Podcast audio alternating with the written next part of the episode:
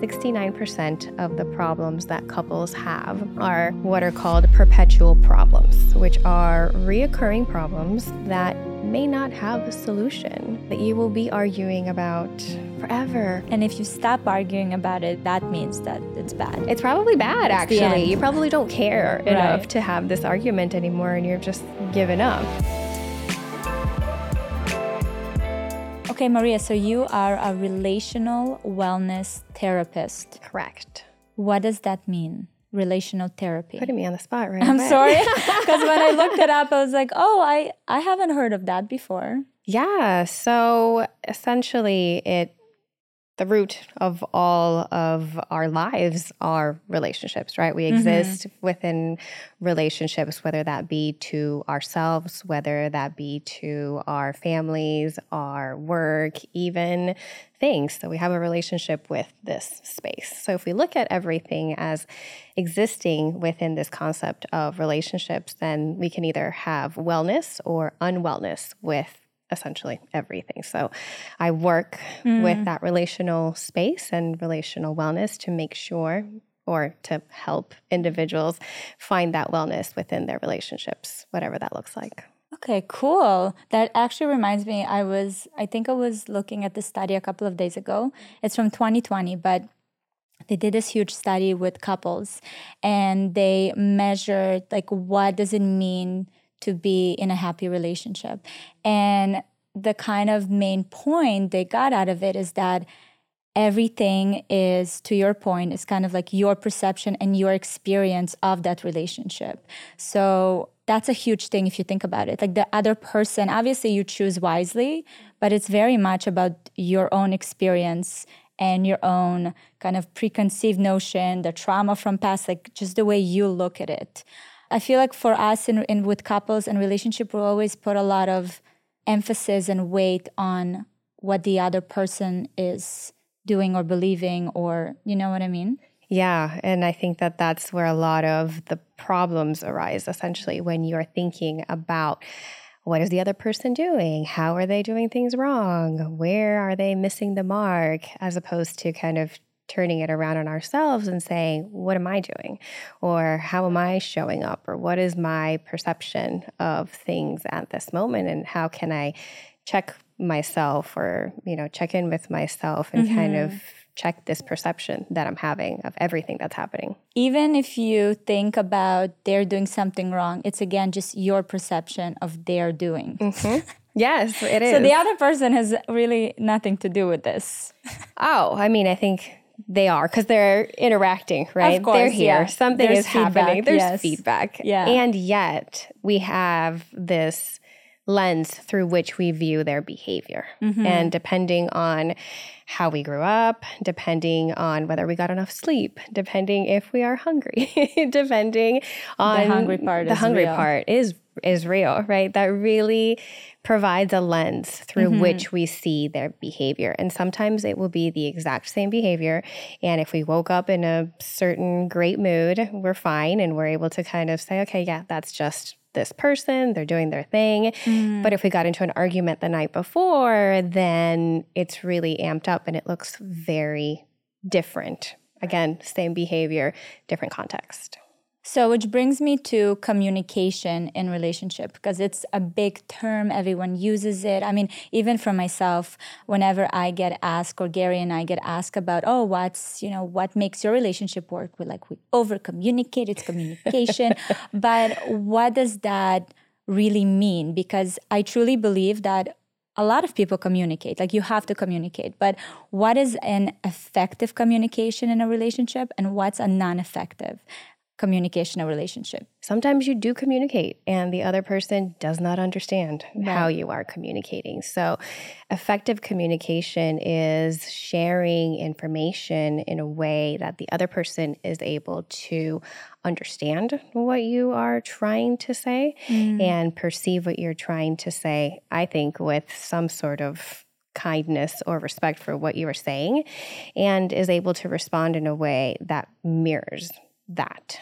essence, essentially. And in return, is able to provide a response that allows for understanding. So we okay get it, we understand it. So imagine that you and I are married, mm-hmm. and we have just started doing the dishes. Mm-hmm. And I'm having a whole thought about how the dishwasher was loaded, right? Right.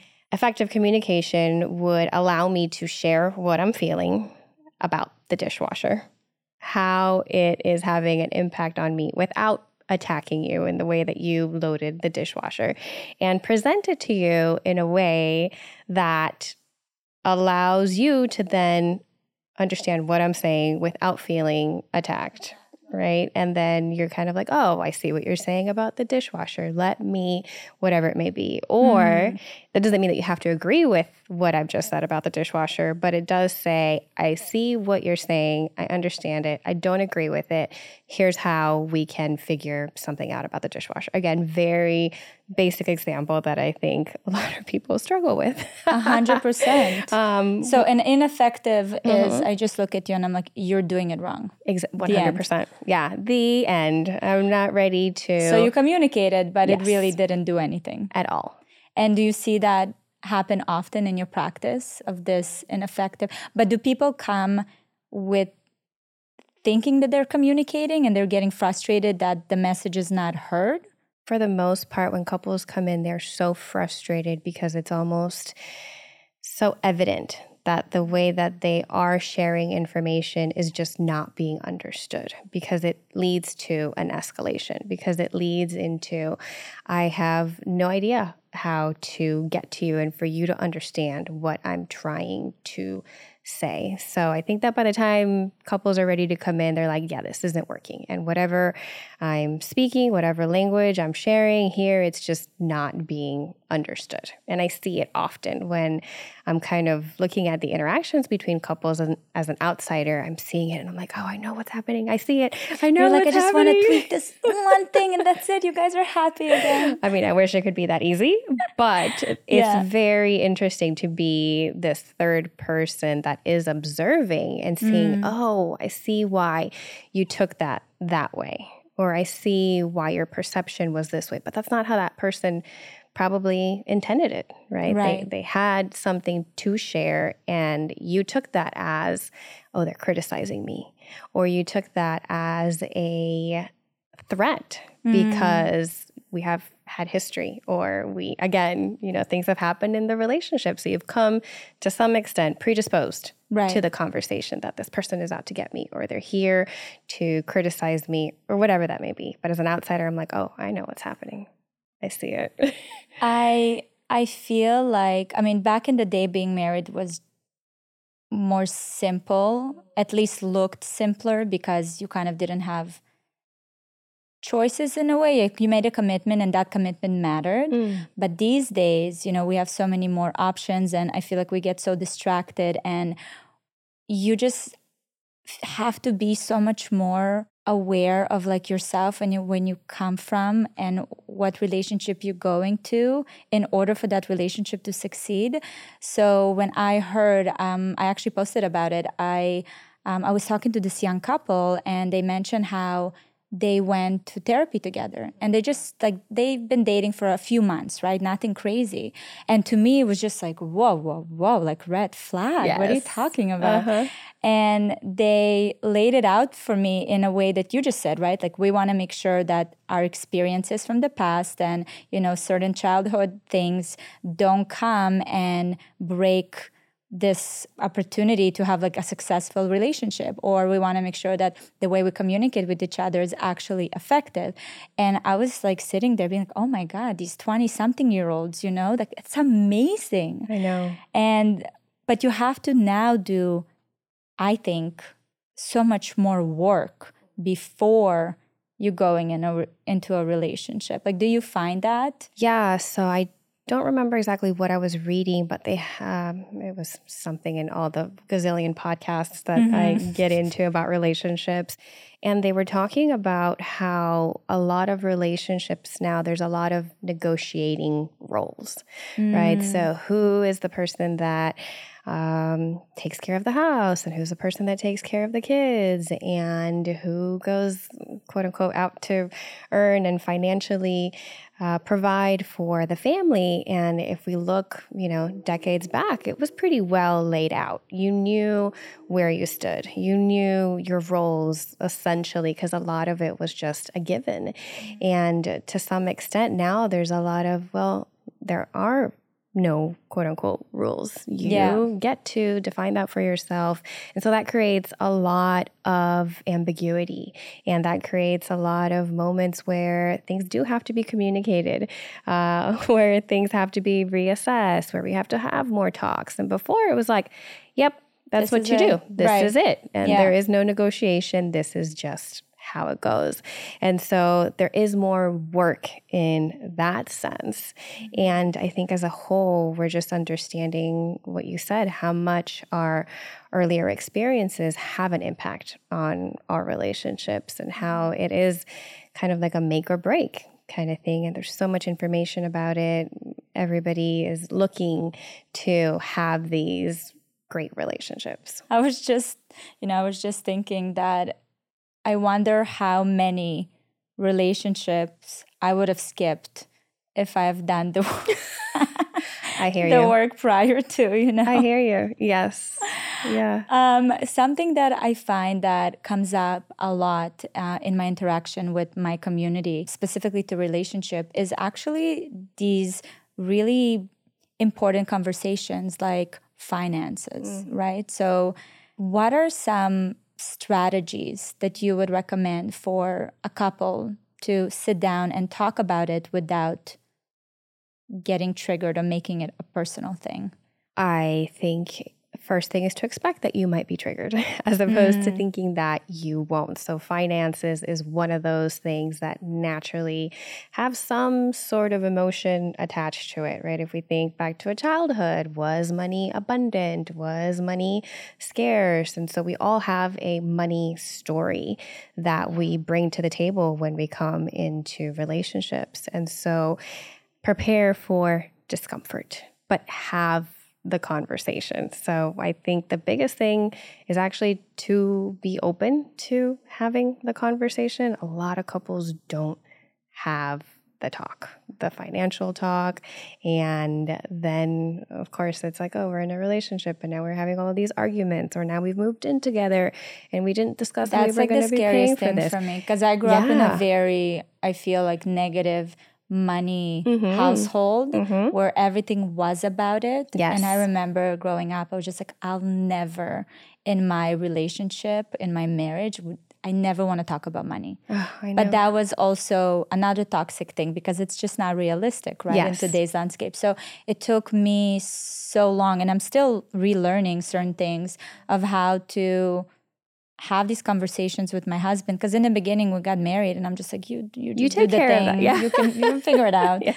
but uh, as I get older I understand the importance of also you know understanding what's going on in our household and um, it's a lot of work to like rewire mm-hmm. all that I feel like more and more as we continue talking I'm like wow this pre like obviously once you find a person you're like okay this might be the person for me. Going to do this therapy and going through the list of like finances this this like what is your take? What is your trauma? What is that's amazing. Would have been um, a lot of work to do with the relationships i've had. Uh, let's talk about intimacy. Yes. Intimacy is something that specifically in long-term relationship like i've been married for 11 years it's kind of like goes up and down and up and down and life gets so in the way with you know that connection with each other mm-hmm. how do you do you have any advice on rekindling intimacy yeah. So when we think about intimacy, I think a lot of us think, oh, yeah, physical intimacy. And where is that component? But intimacy is actually composed of so many things that you can have. Emotional intimacy, you can have spiritual intimacy, you can have experiential intimacy, and then, of course, the physical that we're mostly accustomed to speaking about. And so, when we look at intimacy as just connection to this person, then that kind of really broadens the scope of the things and ways in which we can connect. Mm-hmm. Because if we're just focusing on that physical component, then we're really lacking intimacy as a whole. Because for most of us, it's, you know, I don't want to have any physical intimacy if I don't feel emotionally connected to you. If I right. feel that we've been at work all day and we haven't touched base throughout the day and now you want to come home and do what? No. right. That's just not going to happen.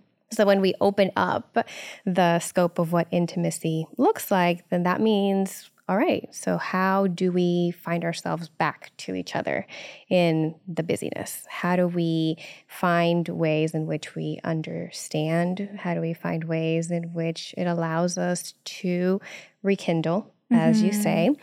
And I think that one of the things about this idea of rekindling is that we are, to some extent, chasing those butterflies or those initial feelings that we may have had at the beginning of the relationship, right? And that's just not realistic. Right. You're not going to have those feelings because this person is known. Those feelings are the unknown, the excitement, the what could be, a little bit of the anxiety if they're not returning your phone calls or texts or, you know, they've left you on read. So that is yeah. part of that excitement and that unknown. And so for a lot of couples, you know, they think about, oh, we've just lost the spark and we're just not feeling the same things that we used to you're feeling different things because you're just in a different stage of the relationship things are no longer unknown. You're probably in a routine. You probably know where you're going to wake up, how you're going to brush your teeth, what mm-hmm. breakfast you're going to have. And so that feels like, oh, we have just settled into this sparkless relationship. And that may be true. You may be feeling this way. And there's so many ways in which we miss connections with our partners, which feel like this rekindling, right? Mm-hmm. And I think mm-hmm. about the idea that anybody, quote unquote, can fall in love, but I don't think that everybody can stay in 100%. love. And I, I mean, stay in love in the sense of are you speaking to your partner with mm-hmm. love? Are you thinking about your partner with love in the ways that you think about them? And are you doing things together that are loving? So, expanding that idea of intimacy as connection and finding ways to constantly reconnect with each other. And speaking about reconnection, I mean, often we kind of call date nights, oh, this is our quality time. Yes. And we go out to dinner. Yeah. And we sit down and we catch up on a few things, but then we're like, hmm, and you look around and you see other couples that are sitting around the restaurant with their phones.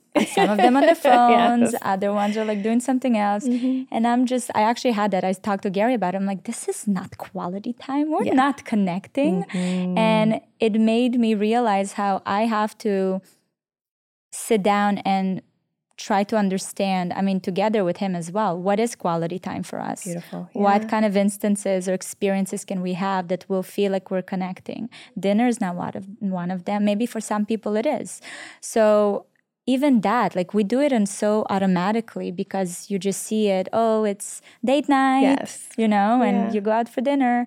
What are some other, like, what are some examples in general of ways Beautiful. So I think that actually, it's not that I'm not a fan of date night. I think mm-hmm. that it's just very precise in terms of, oh, this is the moment that we have set up to right. have dinner and to be a couple. Yeah. Right? And so it really It feels a bit outdated, no? Like we need to It feels outdated new... and it feels like also a lot of pressure if you think about it in terms of, oh, we're going out to date night and this is the moment when it happens. and the reality is that we're missing so many moments of connection throughout the week. Mm-hmm. Smaller moments where you make a coffee for your partner and you, you know, leave a note of like, hey, hope you have a great day, right? sounds so basic in comparison to this big date night. Right. Right. And yet we know that the more that we're able to notice these small things that we're able to notice our partner turning towards us or giving us attention. Like something as small as putting the phone down when your partner is talking to you or sharing something that you're excited about. That is connection. And that can be just as, if not more, more powerful, powerful. Yeah. than a date night because you have this moment of, I'm listening. You have my undivided attention, whatever that may be. I remember I I don't even know where I read it, but there was the concept of like sliding doors mm-hmm. where there are moments throughout the day or the week with your partner or in any relationship really where you have an opportunity to either open the door or shut the door. Oh, I love that. In these small little moments. Yes. So to your point, you know, mm-hmm. when my and I, honestly i'm still struggling with it because my attention is like everywhere but the paying attention the doing something for this person for uh, just small tiny things that actually don't require that much effort. It's more about the intention to me that's one of my i'm always like sliding doors sliding doors was that a sliding door moment yeah. he talks to me and i'm I'm, pay, I'm not paying attention i'm like wait sliding door okay i'm here Yes, I love that. That's a great visual. And it, it is very much that same idea of turning towards or turning away. Mm-hmm. So you've shared something with me. Am I open, that open door, and turning towards you, or am I closed and I'm, you know, headed in the other direction and not paying attention yeah. to you? So I love that visual. I'm going to take it with me. Take it away. I hope it helps. Is there any other technique, especially visual ones? Because to me, it's something that helps me to remember things that you do in your in your practice with uh, with clients? Setting intentional time for the connections, but with a purpose, right? So we might have specific questions to ask one another or specific check ins as opposed to just leaving it open. You know, if you think about sitting down and you're like, How's your day? Great great, good, right? Those are like the options. When you ask questions or you have a moment to connect over a specific thing, like what was the most challenging part of your day today? Or what do you feel most grateful? Or how do you feel most motivated? And how can I help with that? Right. So, the more that we are curious about our partner's world and what's going on with them, the more connection that we can have.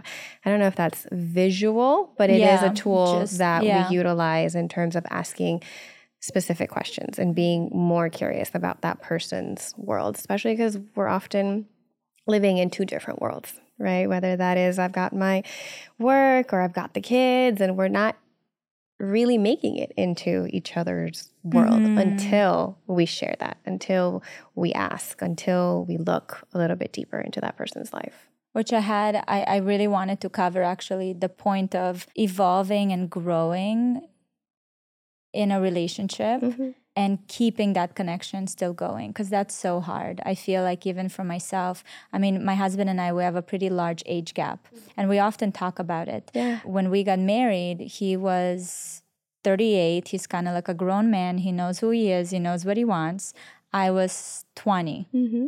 I don't know who I am. I don't know where I'm going, what I'm doing. I so I often ask him, like, how did you? That's a big challenge to take on because I probably changed already five times since we got married. Yeah. Right. So seeing your partner evolving and growing in a relationship and maybe even growing in a way that you don't really know how to handle or didn't really go by the way you thought it's going to go.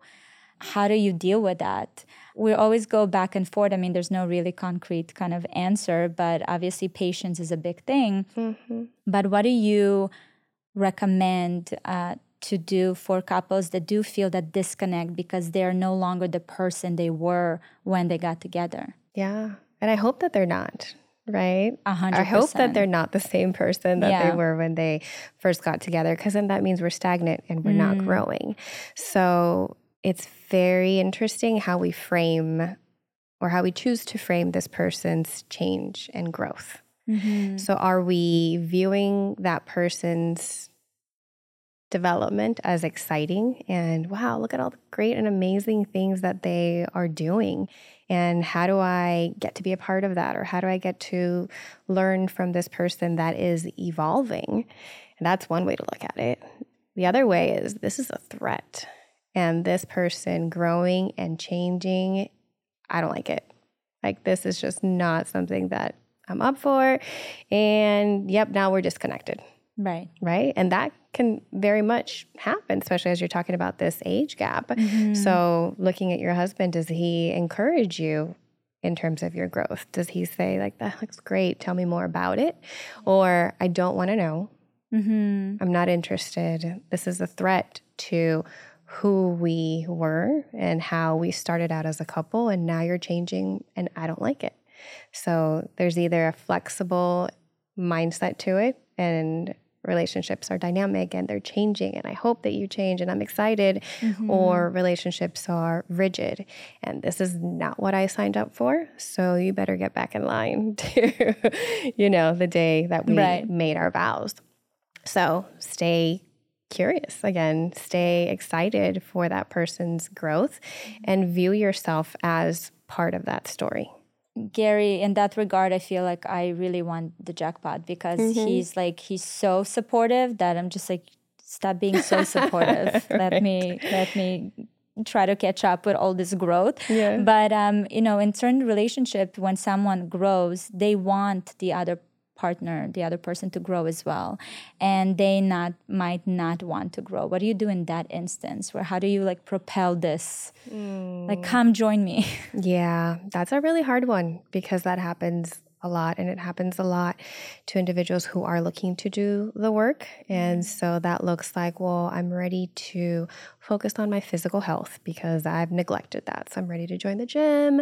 I'm ready to go to therapy. I'm ready to do all the things that you know have gotten me to this point. I'm ready to make some changes. And if the partner or the person that you're with is not ready there's an invitation that can be made. I'd love for you to join me here. Let me invite you in. Let me show you all the things that I am doing. But ultimately, if that person does not want to join us, mm. as heartbreaking and as painful as that may be, there is very little that we can do about it. Yeah. There's very little that we can do because that person needs to want it as well. We can't push. We can't bring them along with us and pull them along, kind of like, you know, when you're walking your dog and the dog doesn't want to walk and you're just like dragging him along. You can do it for a little bit and for a little bit and then you know. Yeah. Yes. And there's only so much we can do and that that happens. And that is also something that I deal with with the couples that I work with. We one person is ready to change, the other one isn't, and now we are at this crossroad. And that's tough and that's hard. And it isn't always the question, I mean, it isn't always the answer that we want to give as therapists because right. I think as therapists, we want to make sure that everybody's in happy and healthy relationships. But sometimes that happiness and sometimes that healthiness actually comes outside of the relationship. Outside of the relationship. So there are instances that you sit down and you're like, you guys, this is not working out. not in those specific words, but yes, essentially yeah. going in a, I need you guys to think about whether this is something that you want to continue to mm. do. If this person continues to show up this way, is this the life that you want? Imagine your life a year from now and nothing has changed and it looks exactly like this. Mm-hmm. How are you feeling about that? And they're like, oh no, this is, I right. can't do this. We can't be here another year. So when you ask those kinds of questions, it's almost kind of like saying, you guys, you know, it's time. It's time. Let's talk about commitment. Mm. Um, I feel like a lot of us have an idea of what it is in a relationship. Um, and then when we get into a relationship, the commitment doesn't look that way. And we're like, okay, this is, you know, we're kind of breaking down a relationship that might be good. So, is there kind of an overall definition to commitment? Like, what do you suggest people to think about when they think about, am I ready to commit to this person? Well, that goes down to what is your definition of mm-hmm. commitment? And being clear with that and seeing if you are in alignment with that definition of commitment. So, my commitment may look very different than yours. And what do we say is okay? when it comes to a committed relationship? What do we say is not okay? So this is one of those areas that again is very is personal. very open to negotiation. Right. Which goes back to this idea of before there were no negotiations. This is it. This is commitment. This is Now what it's it looks like. It's all a negotiation. So let me know. What do you think about? Oh, yeah, no, that doesn't work for me. So let's you know see where we can kind of meet halfway. Or I'm not willing to budge on this, and this is what I'm willing to give. So it's very much an ongoing conversation as well. I have a friend, she's also been married for a long time, and we were talking about, you know, being married for a long time and the changes that occur and how the relationship changes and kind of dealing with it. And she said, I decided with myself that I'm going to renegotiate the contract with myself first of like what I'm willing, what are my new boundaries, what are my old boundaries that I'm like letting go, um, and then presenting it to my husband. And then it's like we're resigning this, you know, Yeah. Lease or contract or whatever it is. It's a love lease, yes. I love lease. And I love that mm-hmm. because I think that we're slowly, especially in today's landscape and the redefinition that happens along all these like terms, like what marriage looks like, what this construct looks like, all these mm-hmm. things.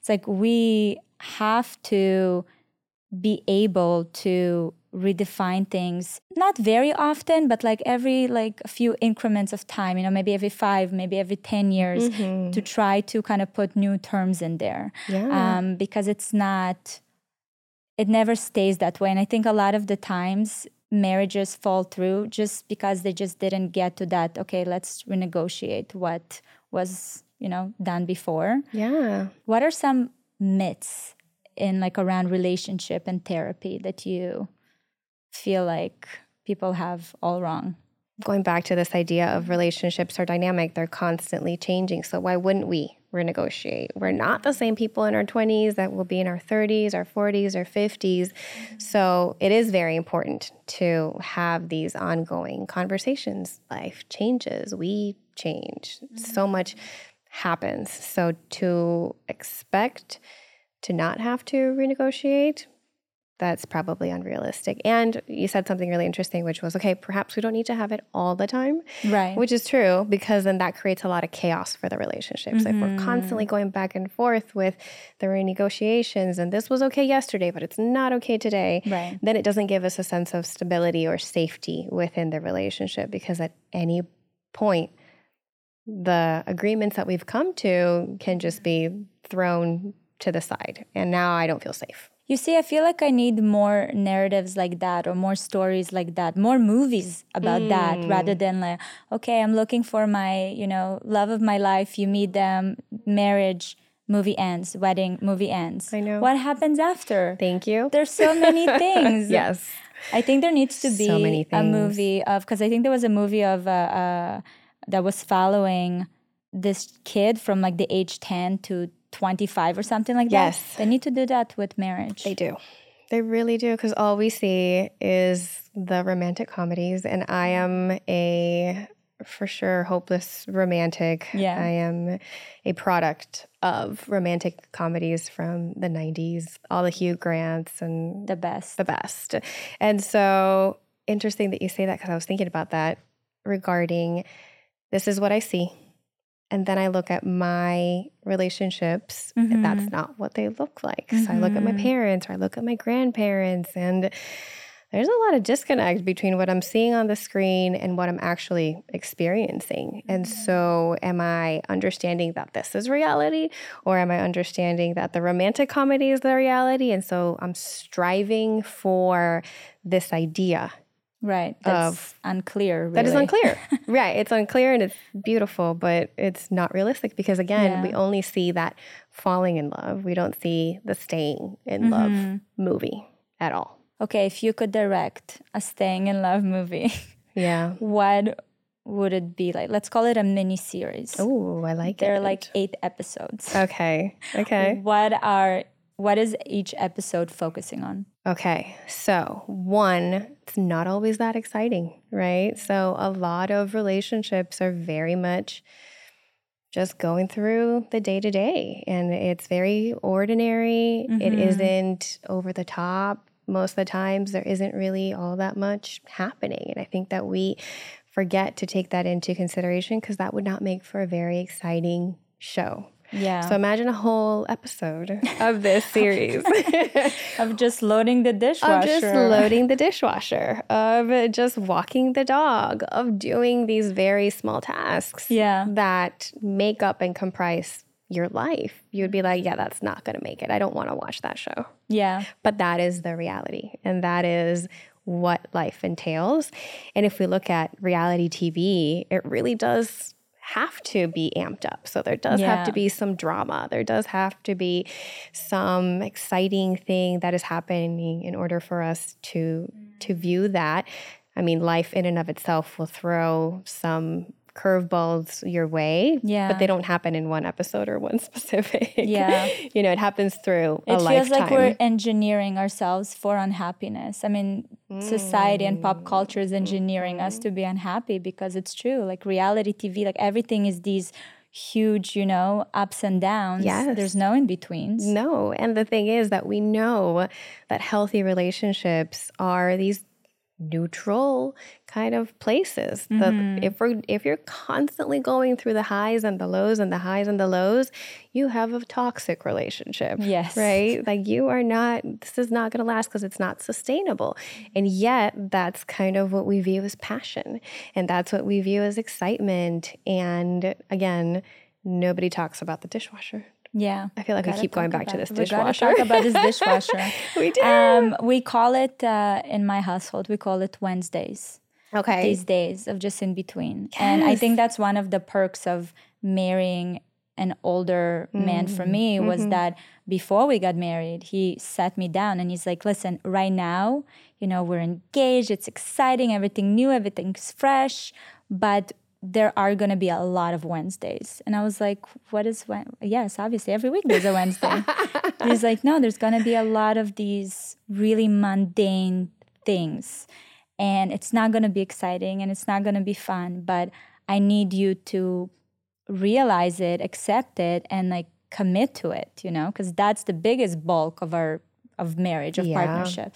And that was like, oh, okay did your husband go to therapy? Because this is very... you know what? No, but he's and he wasn't married before either. So I'm just like, where is all this? There's so much wisdom, wisdom coming from. Wisdom and Wednesdays. Again, I'm taking that to therapy. Wednesday as sliding well. doors. Sliding doors. Wednesday. I'm making a list. Like I, you know, I just came here for you to give me all these tips to take into the uh, therapy room. I just, uh, I'm just packaging them up for you. Thank you. Thank um, you. Okay, so dishwasher, mundane days, yeah, not mundane exciting. Days. Episode one. Yes.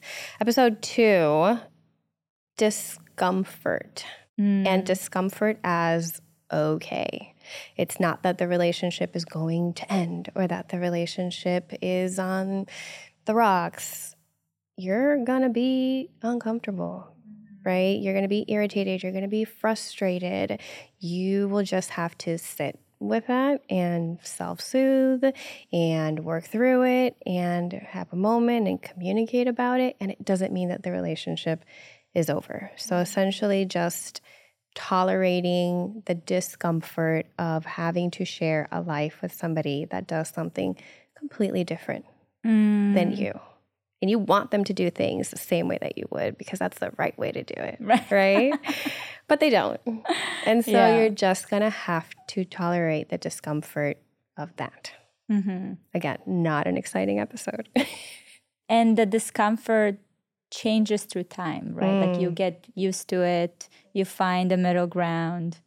They can do a little bit some of the things the way you do them. Mm-hmm. It's very uncomfortable in the beginning, but it gets easier. But then there's new stuff that makes then there's new stuff. Oh my god! Yeah. Oh yeah. So 100% the probably the first year if you haven't lived together with your partner, it's there's a lot. There's a lot of where did you put the toothbrush and why is it there and why is the toothpaste, you know, squeezed from the middle and not the end.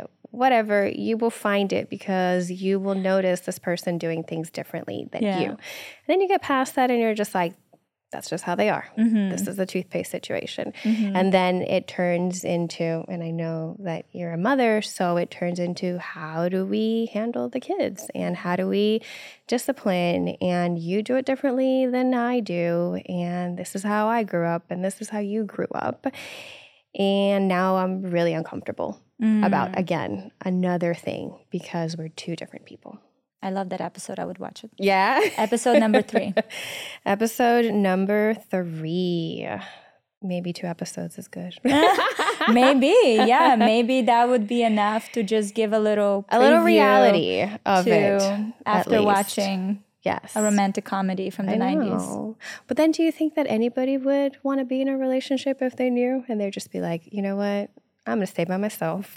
I mean, you see it more and more now where a lot of um, women, I feel like women have kind of more choice Mm. and they choose to be like, I don't need this. Mm-hmm. I don't need children. I don't need family. And I think it's, um, I admire that because I think it takes a lot of self awareness to understand where you want to pour yourself into because a relationship is a lot. Like you said, you know, being in it's a different person and you're trying to combine a life, you know, two lives together. yeah. And that's just that's so much work and that's not even bringing in all these other factors. And you touched on, you know, having children and mm-hmm. I mean, I think a lot of people that started a family, they can attest to the strain that bringing children into a relationship, you know, the, the kind of strain it puts on a relationship. Mm-hmm. Parenting styles and, you know, our own childhood trauma bringing coming up loud and clear. How do you help couples navigate that? There's a lot of patience and tolerance for that. And shifting away from the idea of this is right and this is wrong into we'll have to figure out what works as opposed to getting stuck on this idea of this is how it's supposed to be or this is how it should be. So, and that goes with the negotiation component again, right? I come to this place with these ideas. You come with yours. I clearly believe that I am right. Mm-hmm. And in order for this to work, we'll have to understand that it's not about what's right or what's wrong, but what works. Yeah. And then you have to adjust it to the child you're dealing with because there mm-hmm. here's another person in the mm-hmm. formula, right? Yeah. In the equation. Yeah. Then it gets more complicated, right? The more moving pieces that you Yeah. include in the equation, the more things you'll have to deal with. It's it's layered. Yeah. Right. And then the system becomes more complicated. And then there's the in-laws. And then there's the the development of the relationship. And then we're getting older. So now we're aging and now we have to deal with new things. And it's this constant negotiation. Negotiation, Yeah. signing contract after contract. Oh, there's love in there sometimes, you know, like Where does love mm, land? Maybe percentage wise, just so I can really see it visually into the formula of like a successful marriage. I love the idea of love as a feeling. Mm-hmm. And there's also this idea of love as a verb. So it can go in terms of how do I feel about you? I love you. And then there's also love as a verb, which is how do I show love? Mm-hmm. So, how do I, again, think in loving ways, act in loving ways, behave in loving ways? So that love is always at the center of the relationship or the ways in which we interact with one another. And then, you know, the feeling component. Is it all warm and gushy? And do you feel great about this person? Probably not all the time. Right. so, understanding that you won't always have these positive, amazing feelings for the person that you're sleeping next to, and that that's okay because you will be frustrated, you will be annoyed, you will, you know, want to push them off the bed. Mm-hmm. And that's all part of the relationship. It's not just the love and loving parts, it is all of it. At least for me, you nail down the concept of like successful relationship with these two aspects of like patience and negotiation.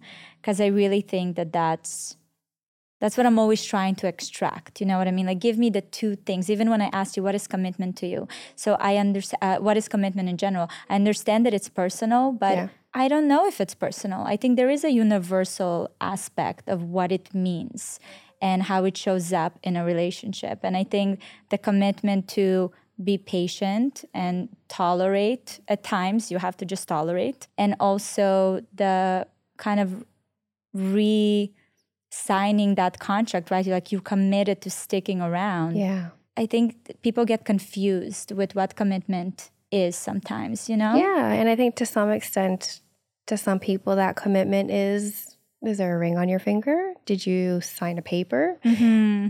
And that is, by my definition, you know, very outdated way of thinking about commitment because so many people can get engaged. So many people can get married, and it means nothing. Nothing. So, what value do you give to commitment? What attributes do you provide for that? Mm-hmm. And one of the things that you were saying about commitment and committed to patience and committed to respect mm-hmm. and committed to these bigger ideals than just the marriage or this person right? So if you are a person that is committed to showing up, then you will show up as your best self in the relationship. If you're a person that is committed to honesty, then you will be honest in all areas and you'll be honest in your relationship. So I wonder if this idea of commitment is almost kind of like looking at ourselves and saying, what am I committed to? What are the things that are important to me that I will bring. And then this mm-hmm. person also kind of checks in with themselves and says, Well, I'm committed to this. So we come to the table with these commitments and how we show up. And I take care of myself, you take care of yourself. And it turns out that in doing that, we're taking care of each other and being committed to one another. See, that to me is so much more powerful to have that responsibility for yourself and again like do the work to me now when i think about a successful marriage or relationship is very much of do so much work on yourself where you're so clear on your commitments and so clear on your needs and wants and the way you communicate and want to be communicated to. And then you find the person right? That hopefully did same amount of work or a little less you can inspire them. Yeah. But it feels that that's kind of where it's at these days.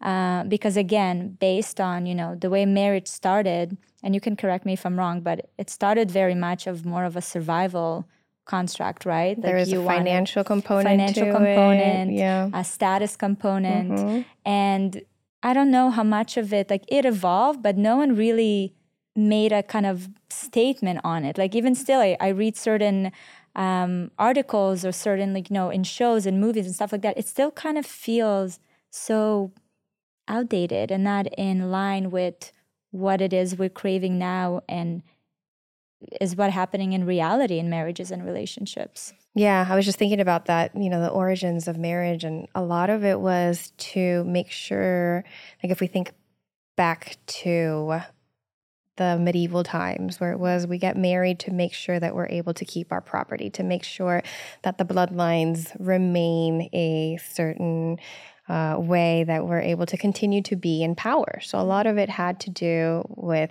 power, which is interesting because there's a lot of interesting power dynamics in marriage yeah. as well. But no, nobody's really talking.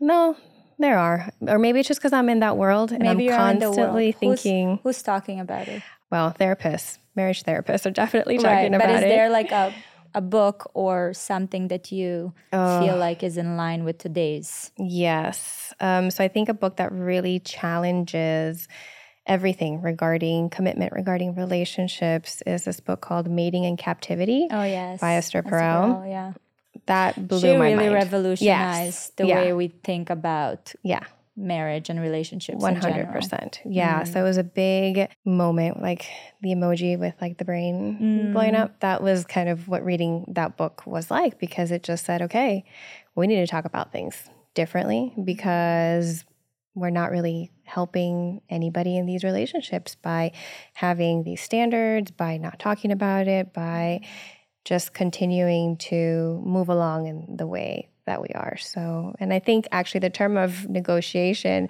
was probably in something that I heard from Esther in one of her podcasts for sure. You touched on the power struggle in a relationship.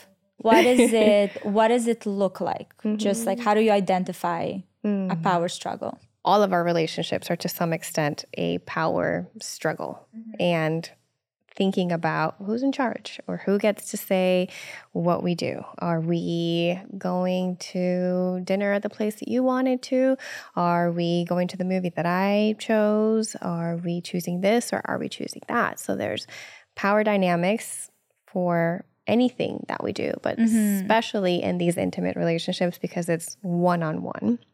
Then there's that financial component, which says, is the person that is the breadwinner and brings in the money, is that the person who gets to decide what we do or how we run the household or is it the person that is in charge of the kids and you know because they're dealing with these things then they're in charge of whatever it might be. So mm-hmm. there's so many dynamics regarding power that are present in all relationships, but specifically romantic relationships. How do you keep that intimacy and love and connection balanced with the power so I like to think about power as something that is flexible and dynamic and changing and shifting. And there are times when we want somebody to take the lead and sometime to take charge. And there are times when we want to take a step back. So, viewing power not in this rigid kind of I'm in power and I'm in charge mm-hmm. and I'm, you know, we're in a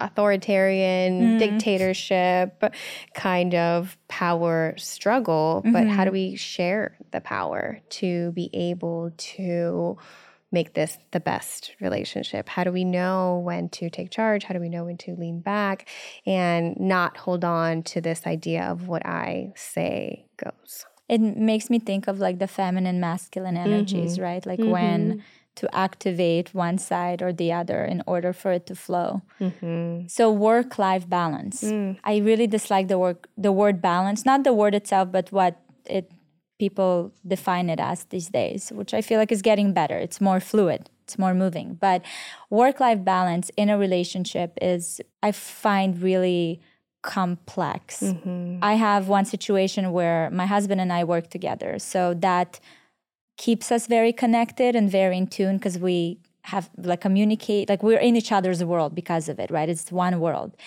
um, but so it's easier for him to support me and for me to support him mm-hmm.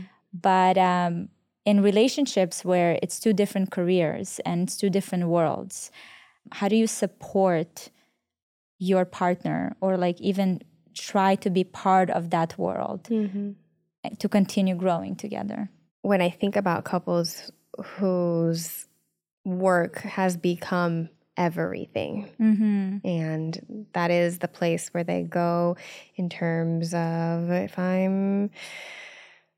A lot of people use work for as a stress reliever. So, like, I will leave my emotional connection with my partner, go to work to forget about the relationship, or I'll throw myself into busyness or workaholism because that becomes kind of like the safety from right. the relationship. I know that's not what you were asking me, but that's kind of like what came yeah. up in terms of the thought process of like work and relationship balance. And you're right, there isn't always this balance. It's not going to be this 50 50 kind of thing because sometimes work will require us to give more and to do more because we're in a season of having to build or having to work on that business or having to give whatever that may be. And so, to some extent, the relationship might have less of a priority at that moment. So, how do we navigate the fact that the relationship needs to and this sounds terrible, but it's true. Like it's going to be less of a priority at yeah. this moment Because, but I think that's a reality, right? but no one talks about it. Yes. You know, I think that the other partner, if you have a partner that's fully focusing on his career and building something meaningful for future, Mm-hmm. there is an animosity that's growing within the other partner because they are like, I'm neglected, I'm not a priority. yes, How do you balance that? that is essentially this idea of that reconnecting and viewing the smaller things that are happening within the relationship as just as meaningful. So if we're looking at time, how do we view time in a way that says it's shorter and it feels more meaningful or more intentional? Mm-hmm. It is not exactly what I would have wanted, but I am here for this relationship for the long term. Mm-hmm. And I view this moment as a season. I'm here for, I mean, not forever, but, you know, usually when we get into relationships, we have this idea of forever. It might not be forever. That's okay, but we're here. Mm-hmm. We're here. We're showing up for, mm-hmm. to some extent, a long term relationship. And if we start to view that as, again, past, present, and future, then we see that potentially this is a period of time. Right. So, this is a period of time that this person might need to prioritize a business or some endeavor that they're working on. And it's not that I'm being left in on the side. How can I be supportive of this time? How can I ask? Uh, how can I help? How can I be curious and be a part of it?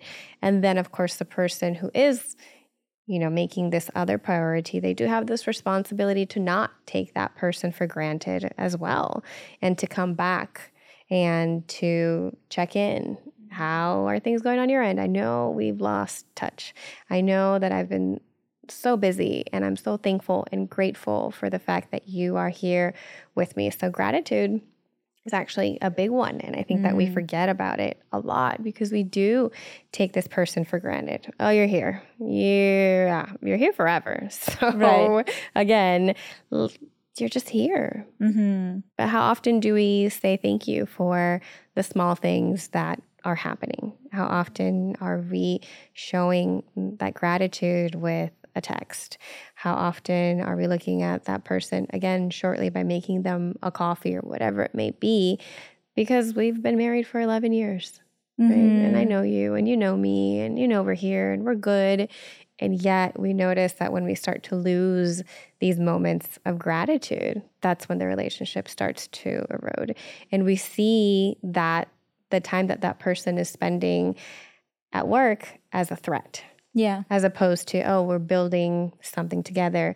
And as this half of the partnership, I want to be responsible for these things while this person is working. So if we don't have the gratitude, if we don't have those check ins, if we don't have these constant recommitments to each other, mm-hmm. then that resentment starts to build in. And then we feel the neglect. And then we feel like, yeah, this is really not working for me at all. It feels to me while while you were talking that intention is so big in everything and in general I feel I find that more and more intention is required so much in my daily lives mm. and I feel like it threatens productivity for me. Okay. Because we got so accustomed to doing so much mm-hmm. all the time mm. that we've lost that intentional like focus and intentional words and intentional Yes. actions. Yeah. And it truly feels like to me I have to like, okay, we gotta throw the effic- not productivity, efficiency out. Is it efficiency? I think they both go hand in hand, Yes. though. This idea of productivity, constantly doing, and efficiency, Yes. do it the quickest, fastest way. Yes, thank you. So those two, it's like I kind of have to realizing I'm sitting here talking to you. I'm like, I really have to now re put a different cadence to it in a way so I can live intentionally and have more intentional relationships. That's beautiful. And I think that culturally and socially speaking, we are driven to these efficient and productive ways of living. Are you doing enough? Do you need to do more? How do you do it quicker, faster? How do you do more? And that doesn't really work for our relationships because it's almost in the slow, it's in the intention, it's in the gradual, granule kind of things that you're able to see that love or that you're able to see those feelings that come about. If you're trying to be efficient and if you're trying to be productive with love, you'll feel it. And you're just like you're just trying to like push me through and you're not really you're not really present. Mm-hmm. You're not here. Thank you. Mm-hmm. It was a little a little aha moment. um, are there? I'm gonna go back to the question because maybe I didn't um, ask it properly. Uh, in your practice, I'm just that's my curious Mm. curiosity. Mhm. Uh, in your practice, are there any kind of mi- misconceptions that I that you see often of couples that come in? The misconceptions they hold about marriage or relationship anything that's reoccurring that you're like, oh my God, like we have to stop believing this.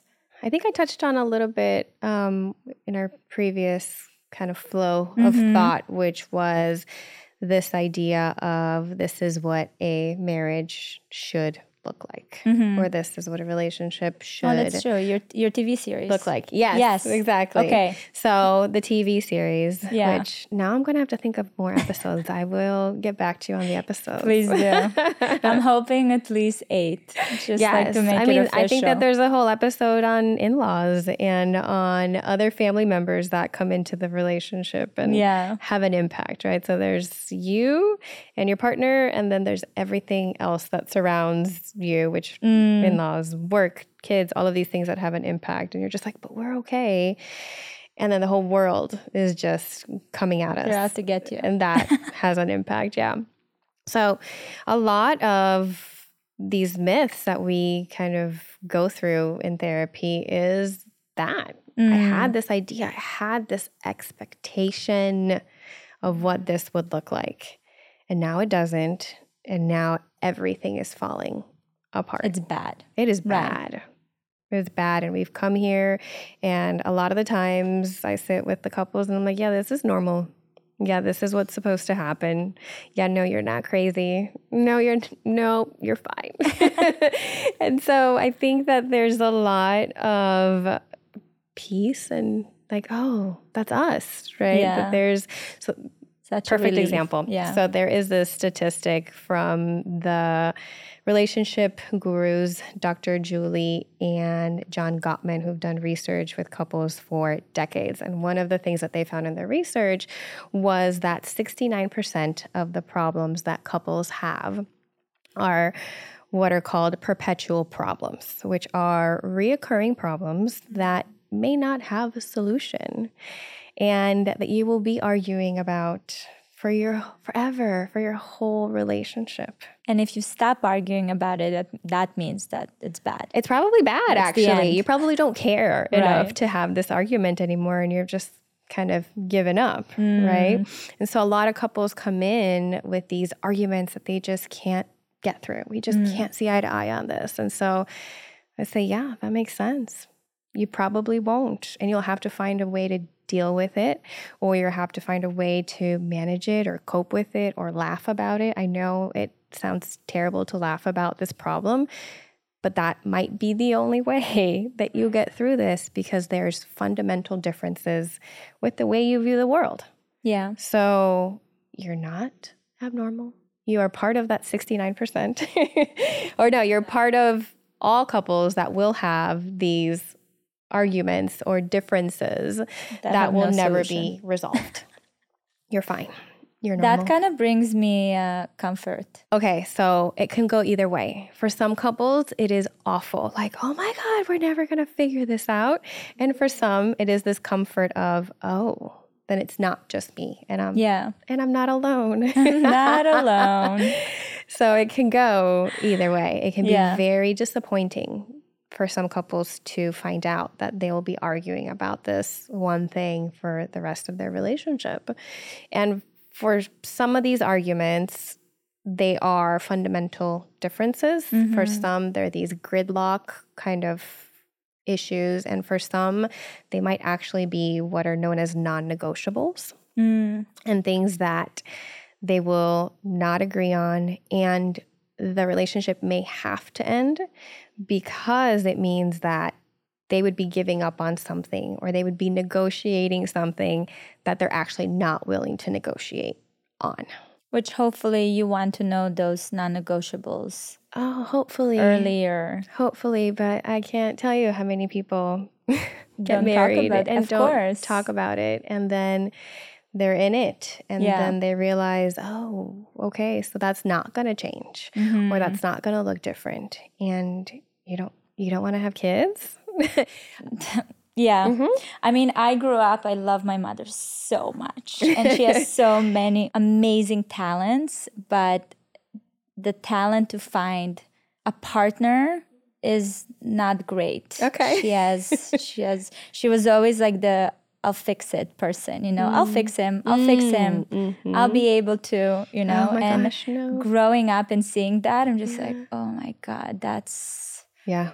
that's a big project to take on that is 99% always fails Oh, it's a it will more likely than not be a failure.